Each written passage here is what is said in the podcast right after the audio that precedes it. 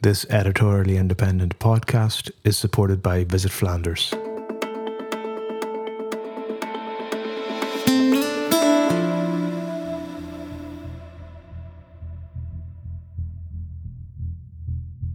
The Flemish town of Geraardsbergen is famous for its association with a small cake called the Mattentaart.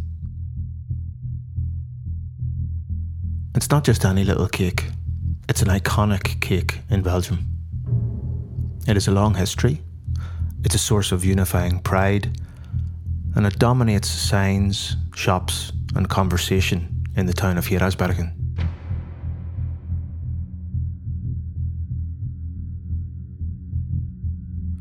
But it turns out that the Geraardsbergse Mattentaart is in a precarious situation. Why do Hiraz Geraardsbergenaars care so much about a little cake? Why is its existence under threat? And just what can a cake tell us about a people and a place?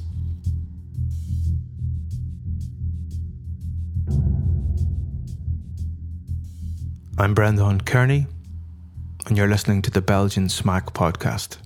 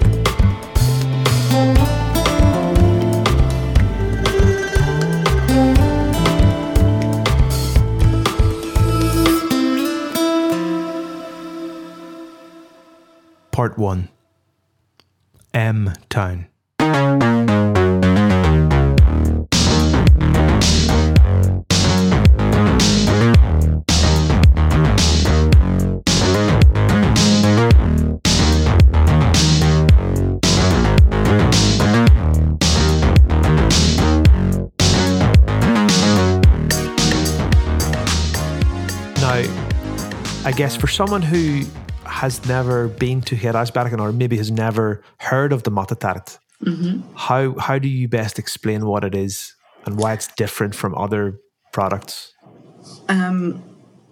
it's different i think um, when i compare it to other products because it's it's so important for Geraardsbergen and for the whole community of Geraardsbergen. It's like they are their Geraardsbergse Mattentaart and the Mattentaart is Geraardsbergen, so to speak. It's, This is Chantal Bisschop. She works at the Centre for Agricultural History as the main contact person for intangible heritage. I thought it was a good idea to touch base with someone who understands the Mattentaart's cultural significance before I travel to Geraardsbergen. it's it's really part of their identity and their culture. Um, and you cannot go to Geraardsbergen and not eating a Geraardsbergse mattetaart. Even if you don't think about it, if you meet someone there, there's a lot of chance that you are offered one um, een Geraardsbergse mattetaart, actually. Actually, the, the, the name and the label of Geraardsbergse mattetaart is um, only for the mattetaart um, of which the matten and the milk and the matten are produced in Geraardsbergen or Lierde, and it's mm, um, and it's um, prepared in Geraardsbergen or Lierde. The baking of it that can be uh, done elsewhere, but all the process before has to be done in the uh, city um, of Geraardsbergen and the uh, community of, of um, Lierde. In Geraardsbergen, there are not many farmers anymore, and not many uh, farmers who produce matten. Uh, I can look it up, um, but Rina, they, she has the the most um, Yeah. recent um, Okay. documents on it. But they are proud ab- about it, but it's getting harder and harder. Um, Like all traditional products, I think. yeah, because the farmers are struggling to survive, and actually, they are not getting a lot of more money from for their matten a little bit. It's it's depending on the milk price, of course, uh, but it's actually quite a lot of handwork um, to make the matten. So it's a fragile um, equilibrium, yeah, so to yeah. say, and that's why the last years in Geraardsbergen they are really looking to um, ways to that that farmers keep on um, producing the matten because if they don't do it anymore, the Geraardsbergse mattetaart will disappear. Do you think there's a possibility that in a number of years the the Geraardsbergse mattetaart might not exist? Yes, there is a possibility, but yes. I think um, there are I, I, don't know seven farmers or nine farmers, so that's that's n- not a lot. But I think when there are a lot of initiatives, and Geraardsbergen is the city of Geraardsbergen is really trying to to prevent that, and that's a good thing. So I think the also the all the people of Geraardsbergen, um, if needed, will try to search together to um, to solutions to save it. Yeah, to save it, and actually, so it, yeah, because there's a limited geographical uh, area with a certain mm-hmm. only a certain amount of people, you know that yes. also has a kind of a restrictive part of growth or of, of kind of development. Yeah. Mm-hmm. So they, they really have to co- come together to try and make sure it doesn't die. Yeah, yeah, yeah. Because for yeah, you have you have mattetaarten in in in in the whole country, but they are not Geraardsbergse mattetaarten, and that's that's a bit different. So. Um, they were very proud of it. So, yeah.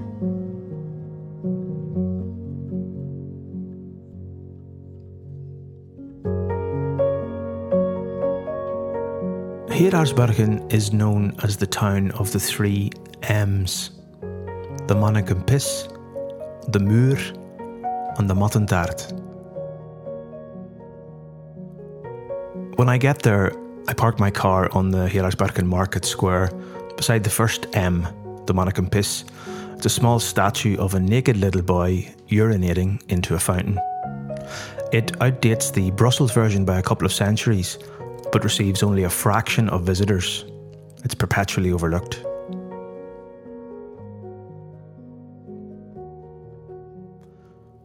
From the market square, I make my way to the top of the second M, the Muur, a steep, narrow, cobblestone road which reaches its summit at the Oudenberg Hill. At the top, I see picturesque views of cute buildings with hilly streets winding in and out through the green landscape of the Flemish Ardennes and the Dender Valley. For decades, the Muur was the most iconic climb of Belgian cycling, but it was cut from the Tour of Flanders because Geraardsbergen refused to pay race organisers to include it in the tour.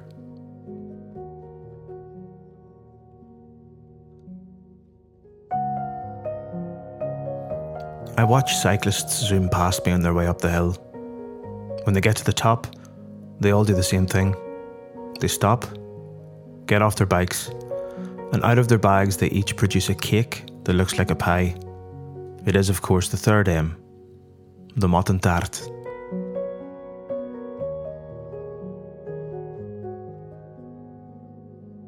So the Mattentaart, translating into French as tarte au maton, is a small cake of around 8 centimetres in diameter, made from a filling of curdled milk, the matten, that's mixed with eggs and sugar and encased in a golden yellow puff pastry exterior. The texture on the inside is moist in contrast to its crunchy crust, and the little raised central tip of the matten tart is known as its roosje or little rose.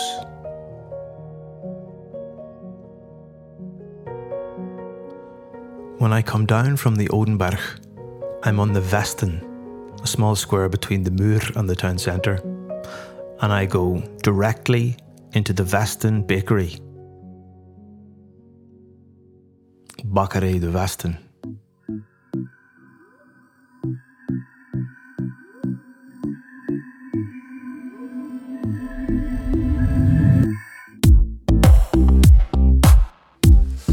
Testing one, two, three. Testing one, two, three.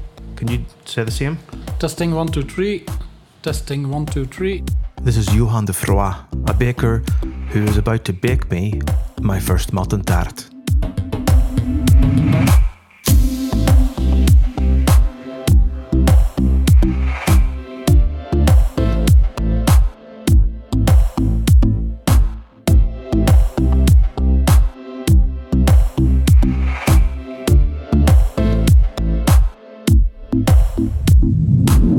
Is this kind of um, the middle of Geraardsbergen, or are you in a different part of the city? No, it's it's actually uh, the very center.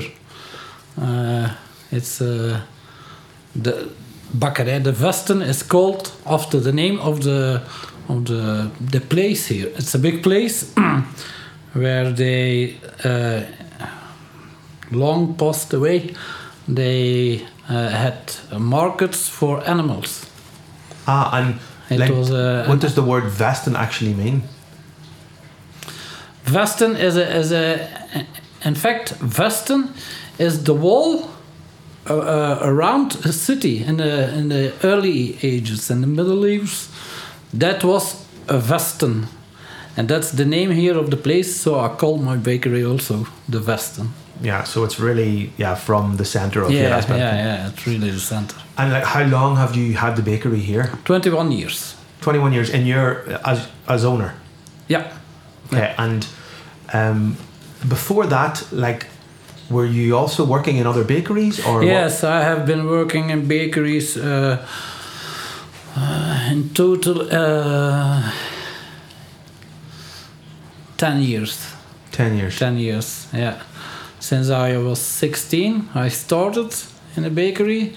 And when I was 26, 27, I started uh, for my own.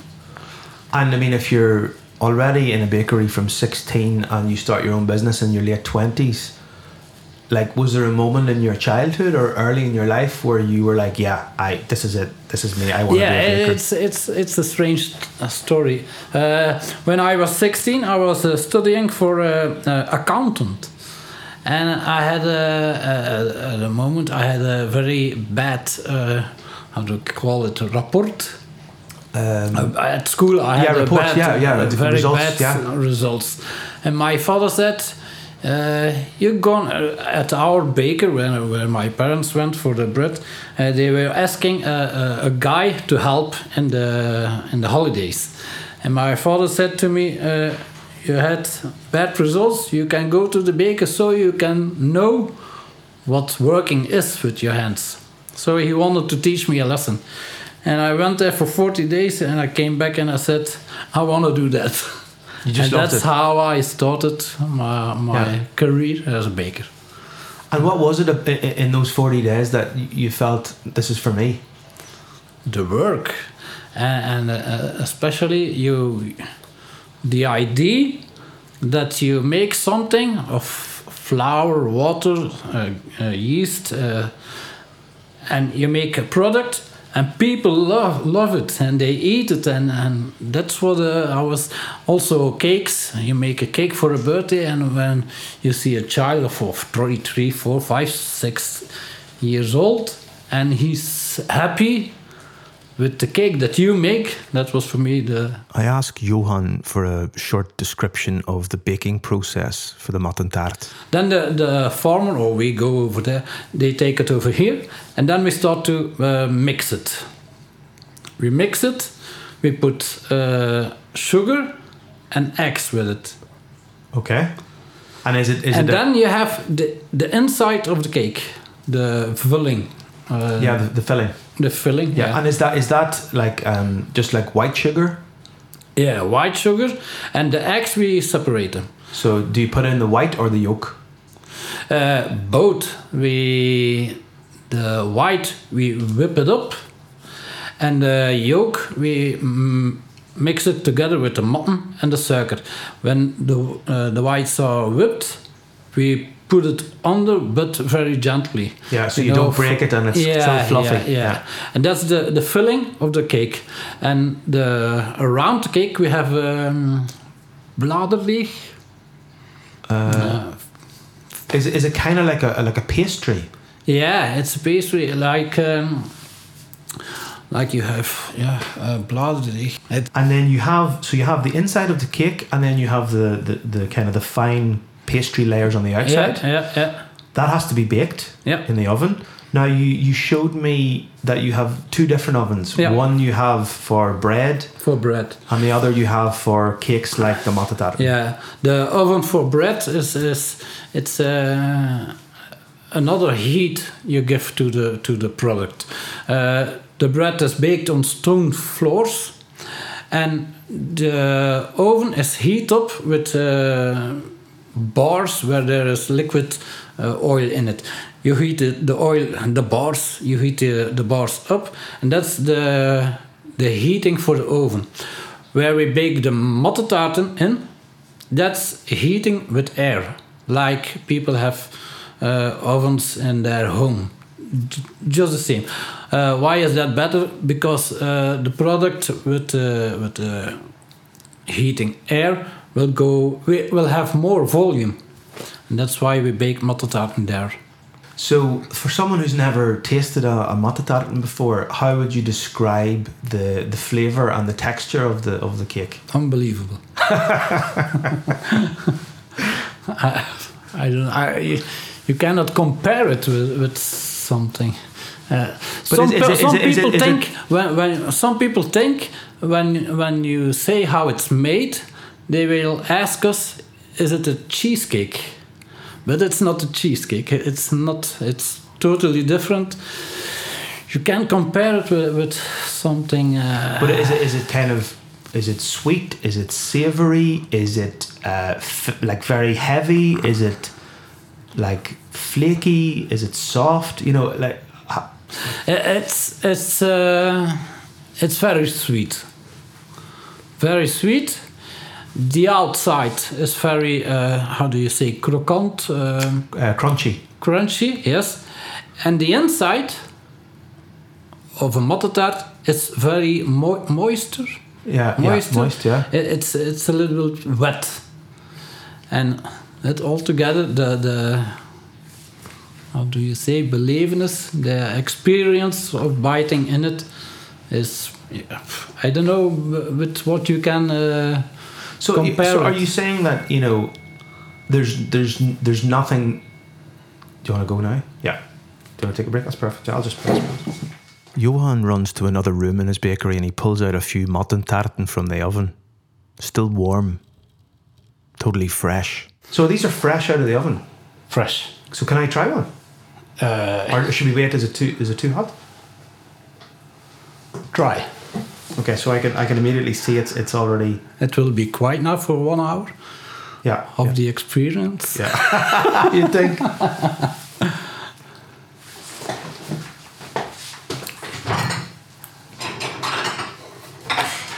Thank you. It's hot, eh? So the pastry is really flaky, Yeah. really um, like melts on your tongue, but the inside is much sweeter than I was expecting. Yeah. yeah. It's really a, a cake.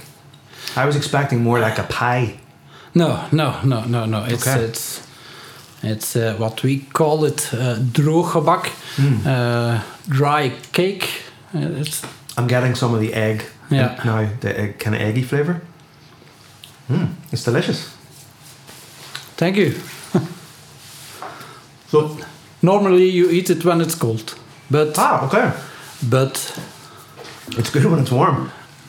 I just want to tell it we bakers have the privilege to eat it warm. It's much better warm. Absolutely, absolutely.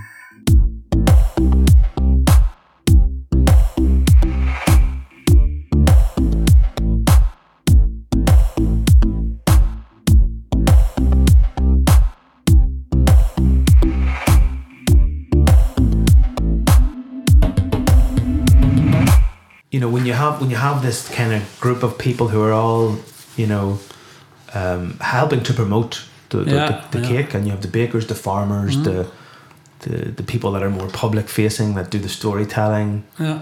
Um, are there any disagreements or like kind of politics in in the kind of small community of Mattetaart? always, but always small. Uh,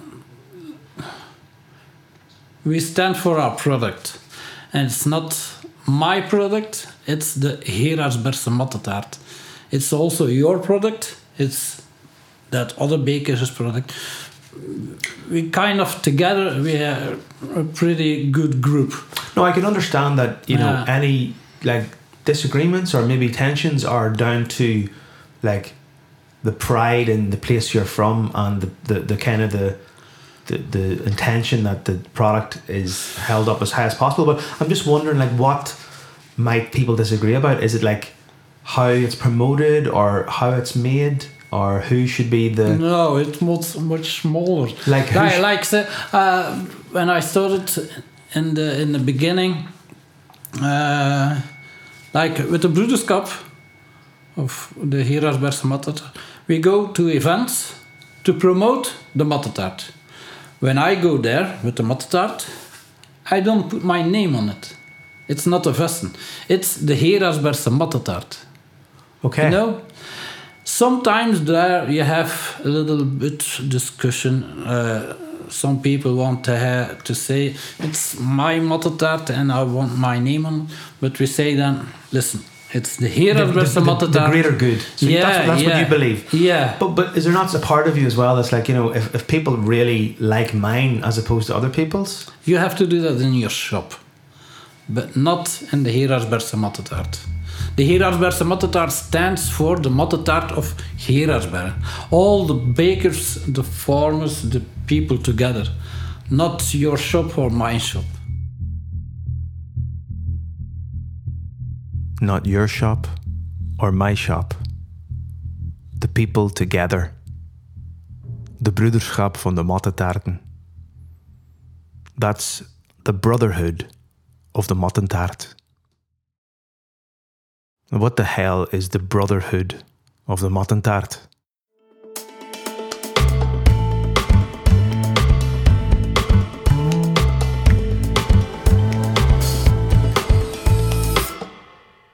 Part 2 Matten.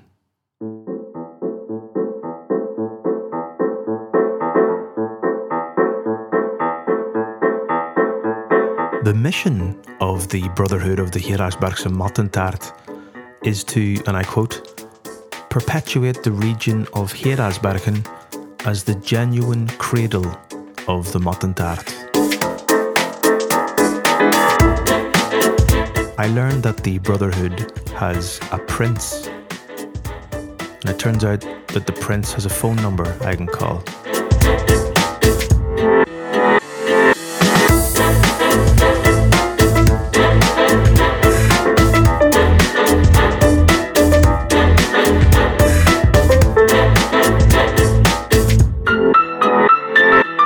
Geraardsbergen is mooi gezi- gezien van op de Oudenberg. Het panorama. Ah ja, ja. Echt. Is dat, is dat eh, op, bij de muur? Ja, bij de muur, ja, de kapel. kleine kerk daar. Ja, ja, ja. Ja.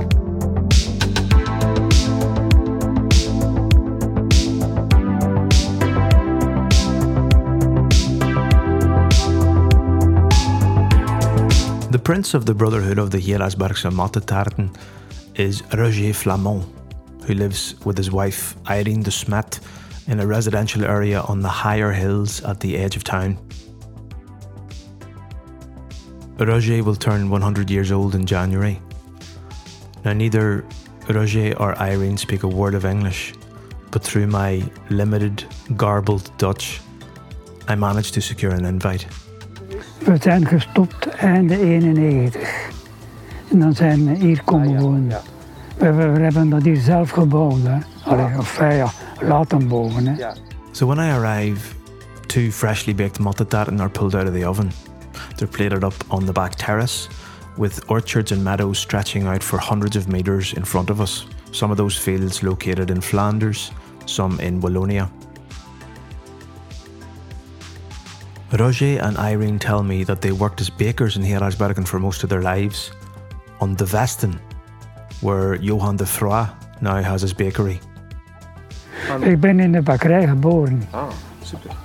Daarmee. Het was de derde generatie. Ja. Altijd van vader op zoon. Ja. Hij was de derde generatie. In 1978, they discovered that a group of Walloon bakers just across the language border in Flobec had created Le Confrérie de la Tarte au Maton, their own brotherhood of the Mattentart. Alarmed at the potential of Geraardsbergen losing a central place in the cake's story, Roger and Irene were among a group of Geraardsbergen bakers who, on the 17th of September 1979, founded the Brotherhood of the Mattetarten.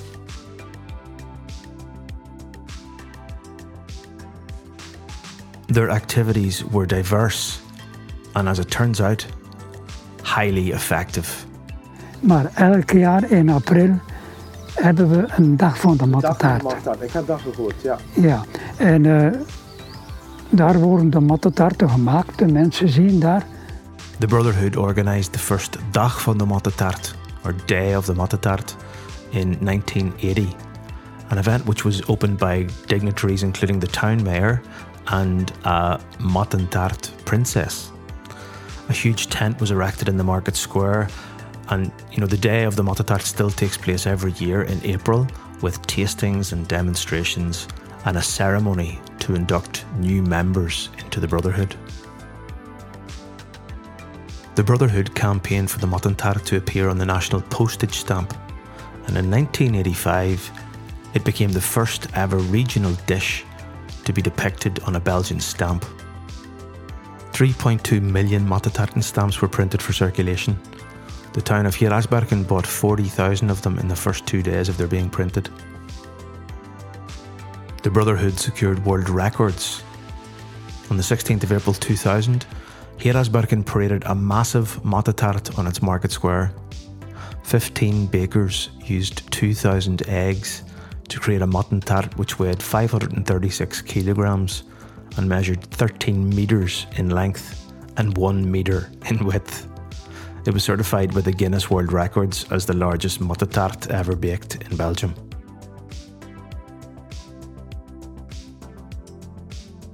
The Brotherhood landed some well known inductees. Some of its most famous members included sportspeople like Guy Thys, the most successful manager of the Belgian football team in history. Also, politicians like uh, Government Minister Herman de Croo, the father of current Belgian Prime Minister Alexander de Croo, and also scholars like um, Geraardsbergse poet Marlene de Smet, whose erotic poem Tepeltaartje or nipple cake compares the small crust on the top of the cake to a nipple.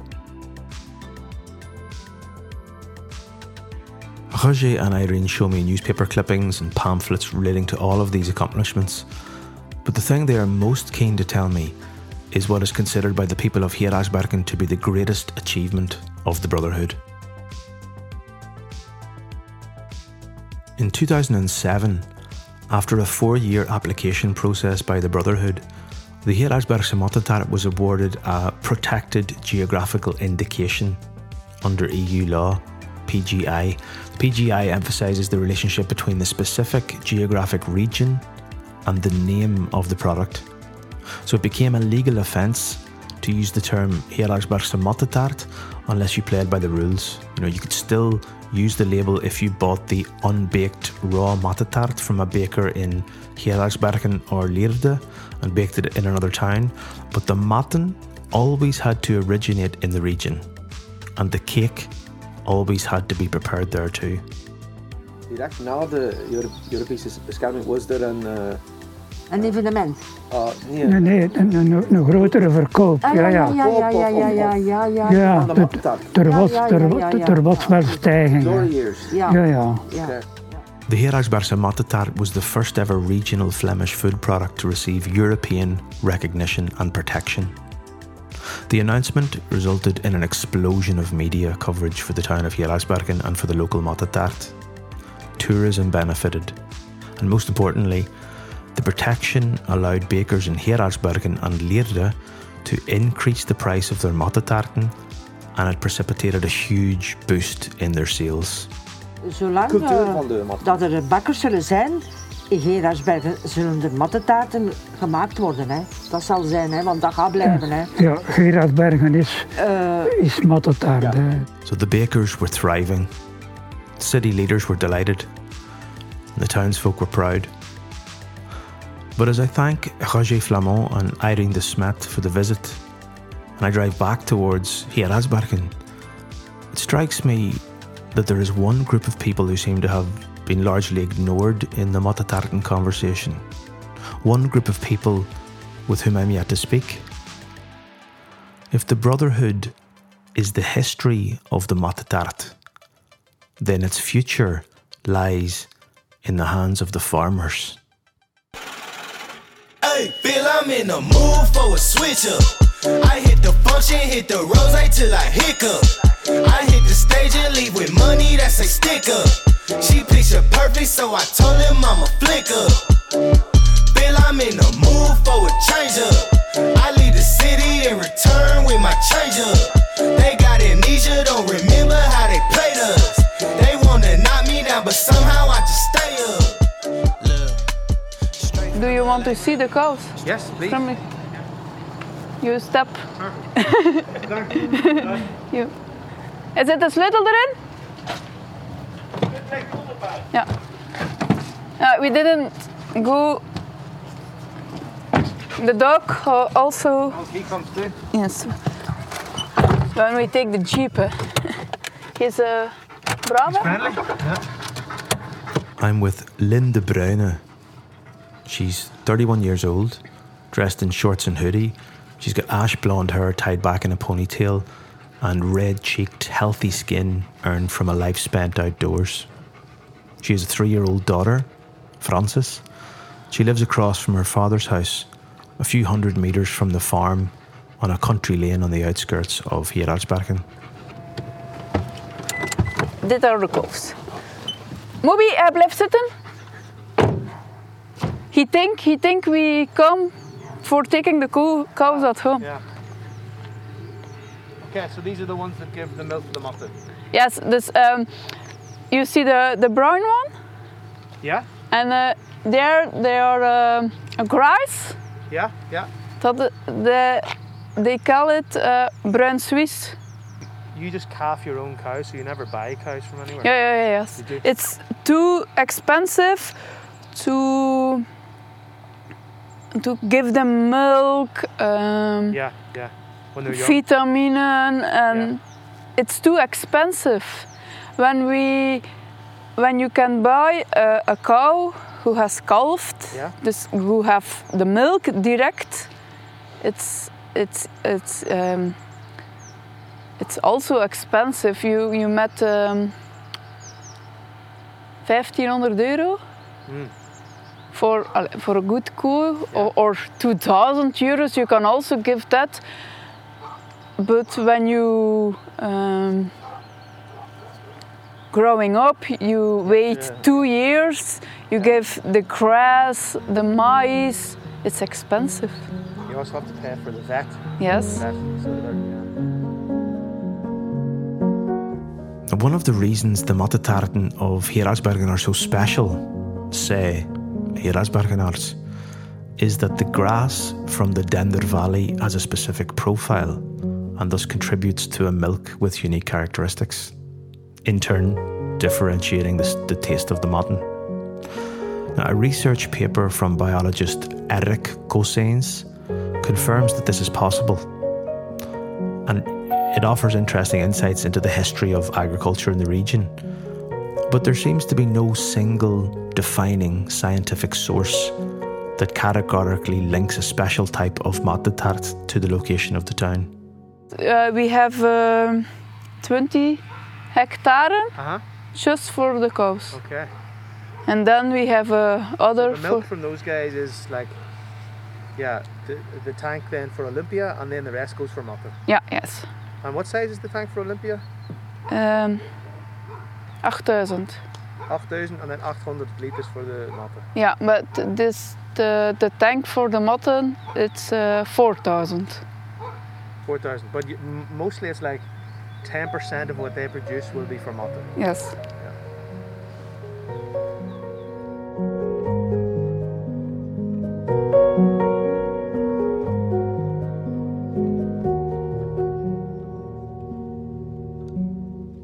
And in, in here, like for people that are working, it's it's you, Yeah, uh, my father, my sister. just the family. Yes, just a family. How many brothers and sisters do you have? One sister, One sister. And is she older or younger? Younger. What age are you? 31. What age is she? Uh, 29. Right, so you're close. And so basically, you're you have to do all the work. Then Yes. your dad does the milk, and you do the. Uh, he's just milk at the morning. Lynn's father does not produce matten anymore, focusing instead on the busy work of dairy farming. And so Lynn de Bruyne produces matten on her own, seven days a week, on top of her other job at the meat counter of large supermarket chain Colruyt.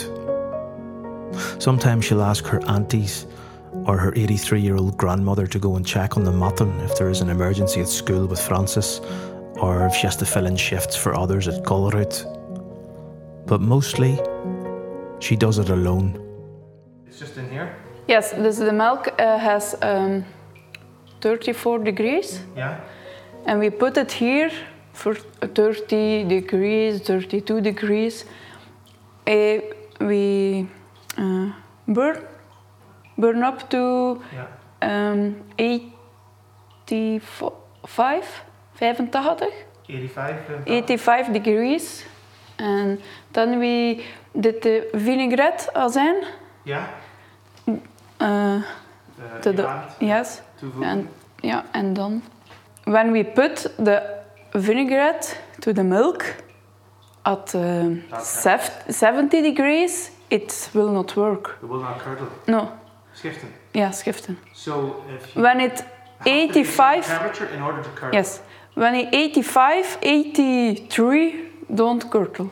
Really? So it has to be 85. 85, uh, 86, 89 is, uh, is also good. So these are like big, like stainless steel. Is gewoon uh, pots. yeah, like inox. You cook a big soup Ja, in, Yeah, ja. and then you add the milk in here, heat it up. Yes. This is gas, I guess. Yeah, gas. Um, so like with a fire underneath, and then you get to 85, Yes. add the vinegar, Yes, and uh, and stir. yes. And um, the, the the vinegar. So some some people add like buttermilk. Yes, also. But That's uh, also like to, to, to make to create the the curdle. yes, yes, yes, yes. But uh, buttermilk is very share. Expensive. Yeah, expensive. And um, uh, vroeger, Before. before, it was the the people don't like buttermilk, and then they used it for the matten. Oh, so they didn't use buttermilk. They didn't like buttermilk, so it Yes. was like a, it was like Uh, gi- for- give it to the yeah, farmers. yeah, yeah. Uh, Okay, so then that's at 85. You start You start to get the curds. Yes. Do you? How long does it take? Um, not long. Min- minutes? Half an hour? An hour? No, no, no, no. When you put the azan Yeah. down, you Stir. one minute, two minutes, and it's It's finished. Yes. And do you? Do you immediately have the, the curds that you need to put in the bags then? Yes. So you take them out immediately? Yes. And then they just drain? Yeah. And the bags are made of like Neteldoeken. Neteldoeken. It's like a muslin It's it's like um, you make confiture. jam. Jam, yes. It's the same doek, maar Okay. neteldoek. Everything. The livelihood of the bakeries, the existence of the brotherhood, the protected status of the cake. Everything hinges on the production of matten, curdled milk from local farms. It is the cake's agricultural base ingredient, its major flavour contributor, its connection to the land. I remember when we spoke on the phone, I had a list of names. Yes, yes, yes, From the start, Yeah.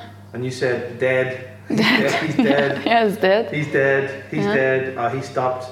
Yeah, he and has no children. No. So if you have nine on your list, and now we really have like four, four or five, yeah. in another 15, 20 years, maybe you have two. It's about two years ago, we didn't make so much, but now, Because the others are dropping out. yes, no, now I don't have just this, this one. One I have stock. That's it. That's it. And you have demand. Yeah. For for. Saturday, for Saturday, I need 200, 300 kilos. And each is five kilos. Yeah. And how many how many can you hang up in one in one day? Uh, we can make when we make all the milk, dus of all the cows, Yeah? we have 204, 240 kilos. Yeah. We- So actually you're you have more work because the others are dropping out. Which is good for business but tough for you guys. yes, we um, we made the price higher, Yeah. and People weren't happy. what did they say? oh, yeah, yeah, yeah. Um, we we normally the price was four euros Mm-hmm. per kilo. Yeah. Yes. Um, we did say it uh, um, vanaf 1 maart. Uh-huh. We met it 450 Yeah. and no one pay. Um, they, they said they said we give 425 and on August, August Yeah. we give 450. And what, what did you say? Uh, yeah. You have to accept. Yes. Do they understand how much work is involved? No. No. They just think it just appears. Yes. He didn't know how much work it is. Yeah. Johan well. Yeah. Johan is He's a good client. yes. Johan is I mean, a good person also. And like for you and your what's your sister's name? Yasmin. Yasmin. So for you and Yasmin, like you bo- you were born into a farm, I guess, and your father farms, and I don't know, is your mother living here as well? Yes. And my, my mother, her father was also farm. Yeah. So this is something you grew up with. Is it like, are you are you doing this because you have to, or are you doing it because you want to?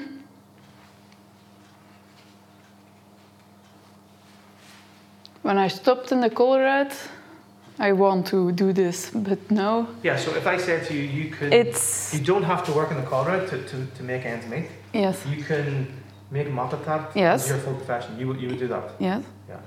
So it's not something that you do because your dad makes you do it. Oh, n- no, but it's too much. No, Colruyt. yeah, here. two jobs. Yes, I have. But is that not the way that a lot of younger farmers go? Is like there's not enough to finance life with the current farm situation, so they need to find a job, yeah, go out or uh, in another business in Yeah. town, and then what happens is you have a lot more things that don't get done here because you're in Colruyt half Yeah. the time, Yeah. and then it becomes more difficult when you are here. Yeah. It's a Dus, so normally at the evening I have to make also matte. so you, you you come back after your shift at Colorado to make Yeah. matte. Now, now my, my shift is over. eh. I work from 6 to 1 Yeah. then here, but uh, tomorrow it's also 6 o'clock. I start in the Colorado. And then, so you're basically doing two jobs in one day. Yes, So you need you need a holiday. yeah. Vakantie. yeah. I have also a, dog, a daughter, Uh huh. What age is she? What age is she? three. A Yeah, lot of work. yeah. But she is um, heel gemakkelijk.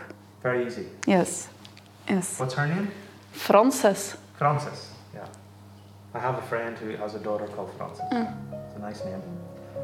And uh, will Frances make matata? Goh. It's her choice.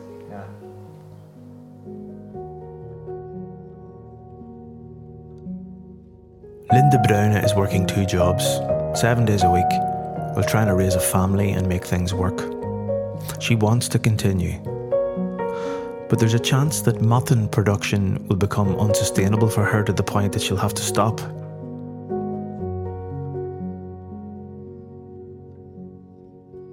Geraardsbergse Mattentaarten is an EU protected term. But with fewer and fewer matten farmers every year and nobody to replace them, there may soon be nothing to protect.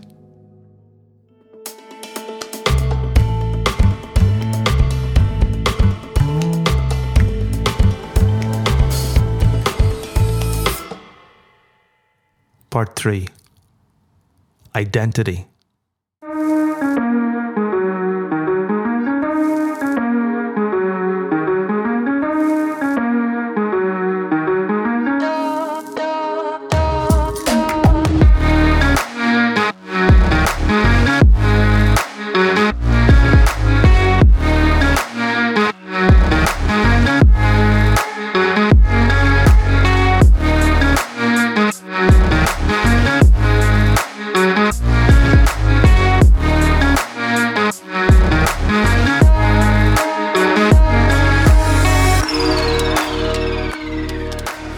Okay, so um, Arne de Winde, That's correct. Yeah. uh, you're uh, a Geraards, Geraardsbergenaar.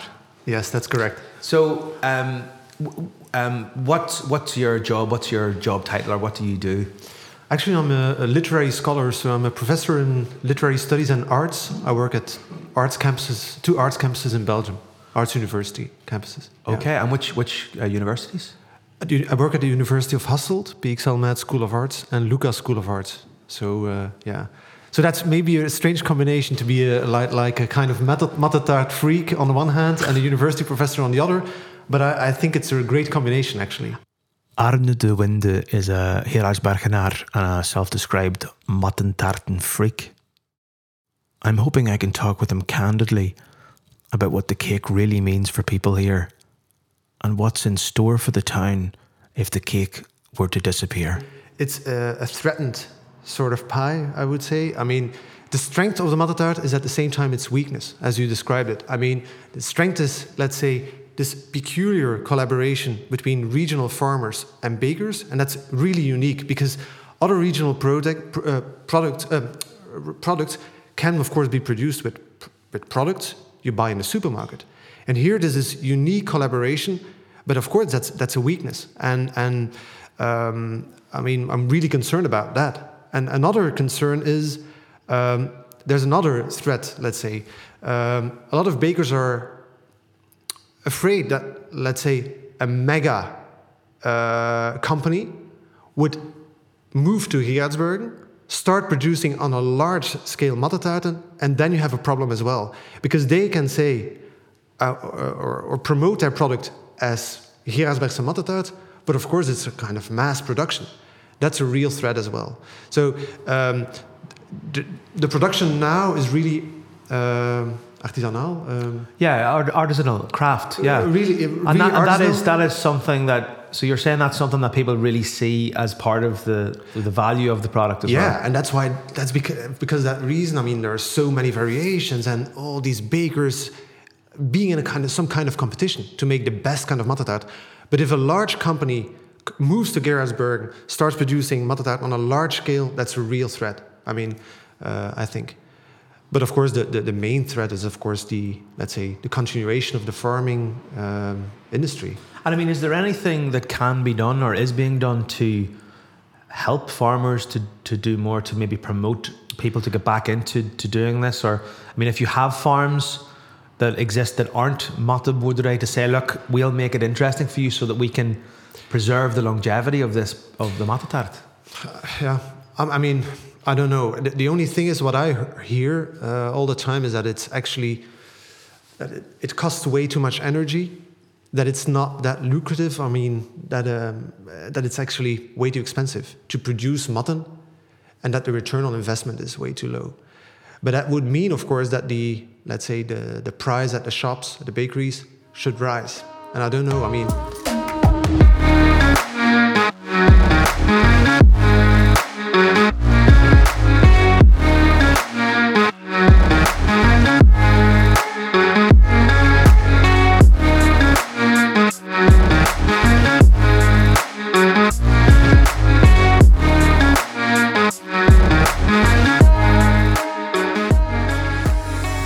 entire cultural microcosmos with stories, rituals, organizations, rivalry between baker, bakers, rivalry between organizations.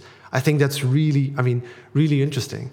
And, and all also really eccentric in a way, for example, in the book publication I, I made with a, a colleague of mine, we, we gathered all also these all these artistic or literary expressions around the, around the Mattetaart, and it's really, I mean, mind blowing.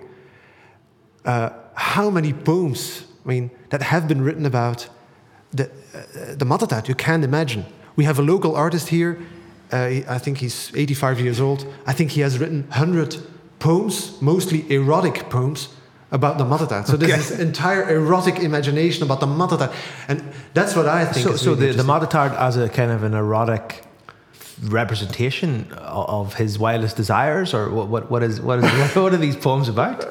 Actually, the erotic imagination is based on this, let's say, the form of the Mattetaart, and with they call it the there's a, some kind of crown on top of the Mattetaart, Ah, yes. which is actually the cut, because otherwise The cut that lets the air sort of the rise uh, at the top of the cake. Yeah. precisely because otherwise it would explode. Okay, in the so so you're saying that that cut, that the little bit that forms at the top is kind of is the nipple, is the like nipple. the nipple Okay. of the Mattetaart. Yeah. You don't want. I mean, I mean, there have been written so many poems about, let's say, the based on the metaphor of the Mattetaart as a breast, and it's actually based on a politician, local politician, uh, actually the father of our prime minister, De Croo. De Croo? Herman De Croo. He once compared the Mattetaart, uh, the, the top of the Mattetaart, the crown of the Mattetaart, to a nipple, and that triggered, let's say, this entire. The, the the father of De Croo did this. Yeah, he was this. actually he's actually a very uh, let's say enthusiastic ambassador of the Mattetaart. And, he uh, also where where where are the, De Croo family from? In from Brakel, which is actually Brakel's not not too far away. yeah.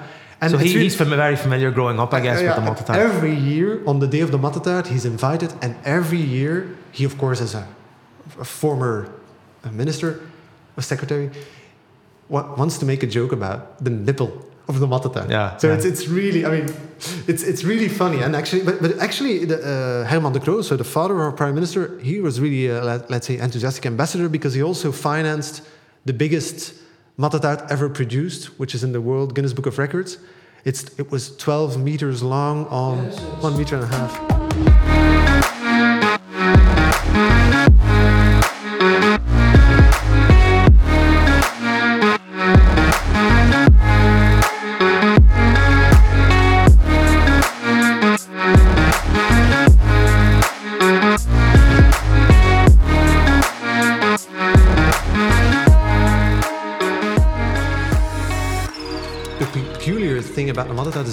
Sentimental value, which, which of course is integrated in the story of our city and this idea of cycling and the Mattetaart.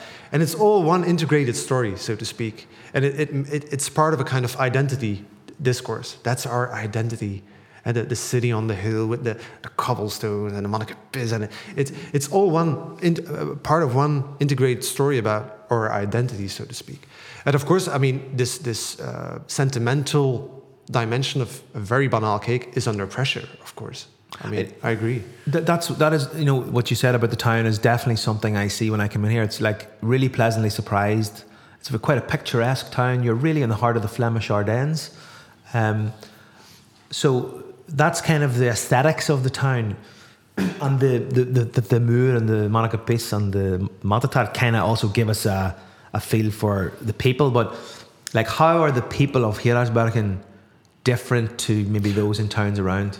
Yeah, I mean, I don't believe, in, let's say, in very unique identities. But what, what singles out, I would, what I like about the city is its eccentricity in a couple of ways. And for me, like, let's say, the, the Mattetaart embodies this eccentricity. It has a very delicate taste, but it looks oh so basic and banal. And in a way, eh, I mean, the, the, the as well.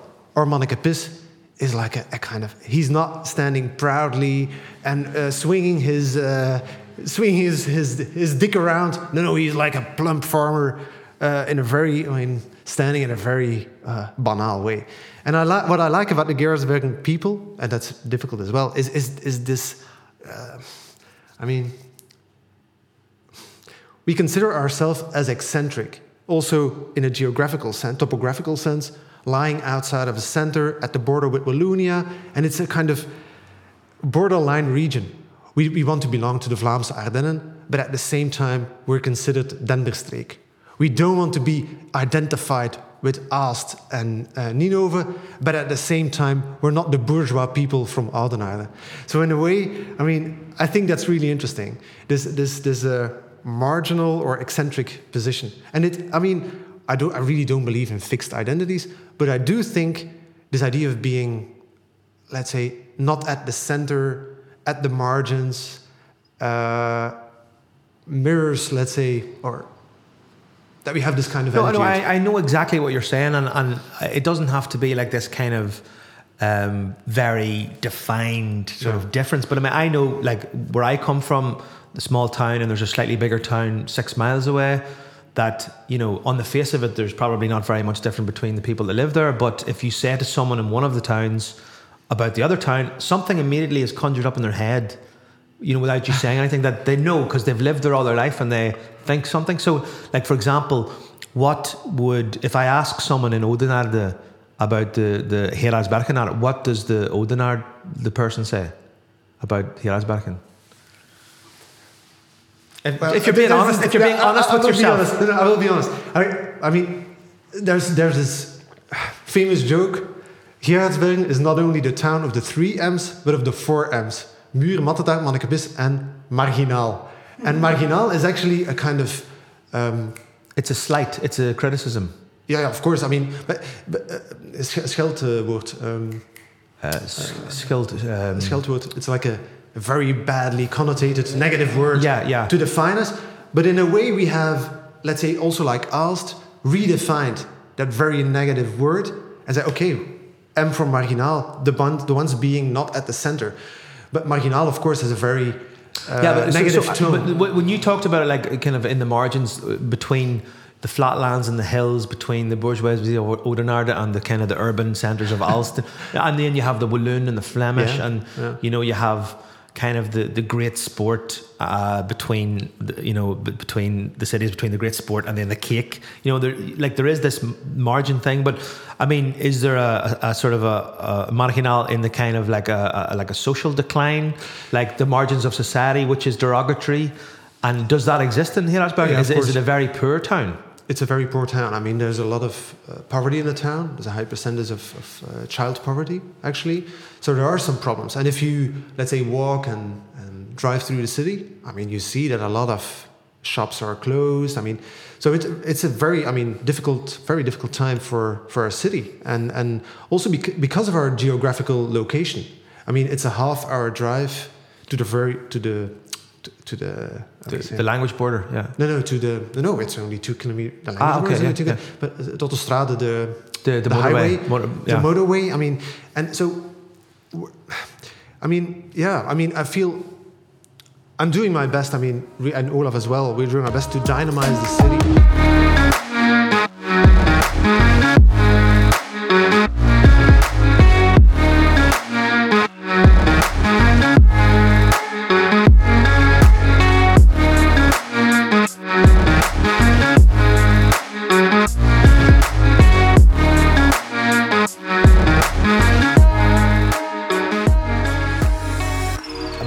I presume that when you see Mattetaart in other parts of Belgium, does everyone in Geraardsbergen just say, yeah, that's, that's second rate?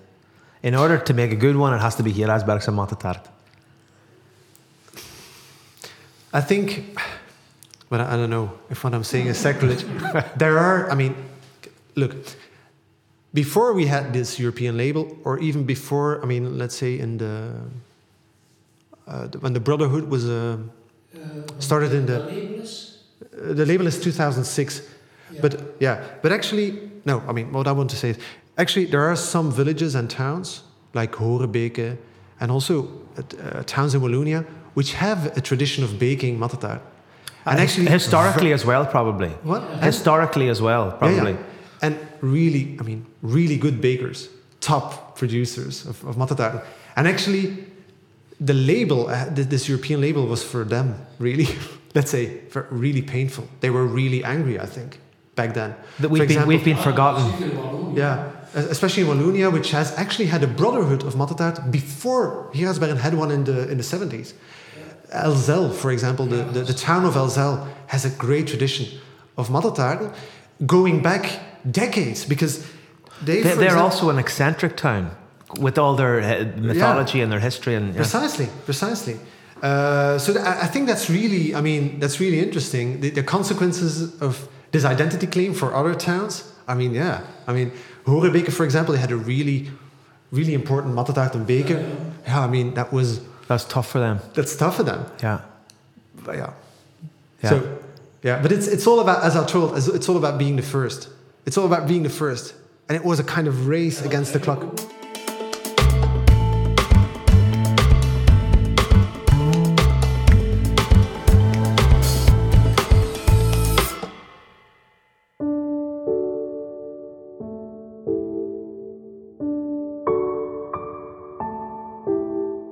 So every year, Geraardsbergen holds the Dag van de Mattetaart, the Day of the Mattetaart.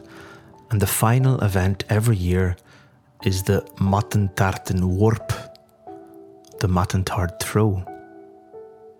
Members of the city council and other dignitaries stand on the steps of St. Bartholomew's Church in the market square near to the Manneken Pis. The councillors speak with great pride and gratitude of the cows and the farmers and the bakers before throwing Mattetaarten into the hundred strong crowd who are standing below them in the square. These days, the Mattetaarten are wrapped in individual plastic packaging so the townsfolk can eat the ones they catch. Importantly, there's a golden Mattetaart amongst those thrown, one handcrafted by a local goldsmith using a freshly baked matten Mattentaart as a model, with various gold plates welded and shaped together.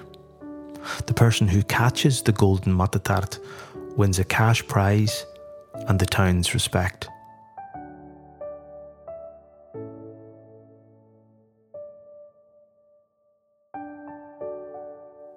If my trip to Geraardsbergen showed me anything, it's that the Mattetaart is worth fighting for not only for its wonderful food qualities, but because Geraardsbergenaars have put themselves into this little cake.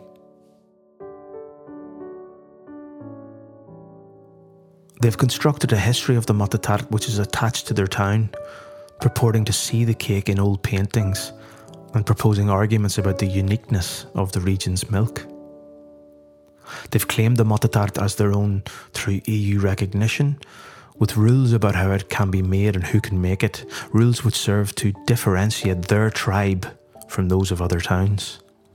They've accumulated their own language around the cake as well as cultural depictions in artifacts and songs and erotic poetry and cartoons.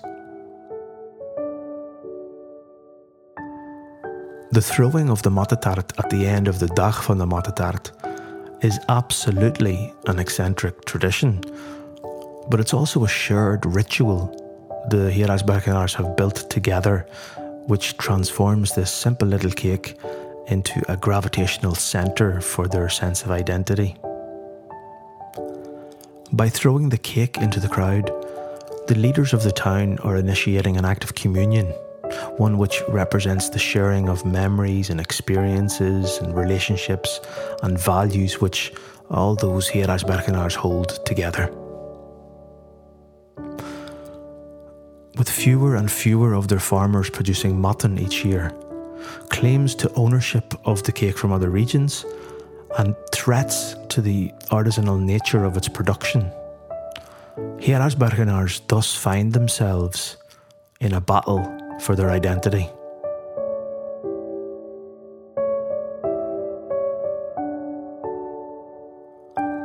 The Muur is a glory lost. The memories of great cycling races of the past still discussed in whispers tinged with sadness throughout the town's cafes. In contrast to the masculine bravado of the Brussels statue, the Manneken Pis here stands as another lost glory, irreverent and whimsical. The statue's demeanour embodies the attitude of the marginal, averse to the rules that apply in the centre. This is a town in between things, but belonging to none of them. But the Mattentaart is still theirs. For now, catching a golden Mattentaart in Geraardsbergen still means something. For how much longer will depend on what Geraardsbergenaars do today.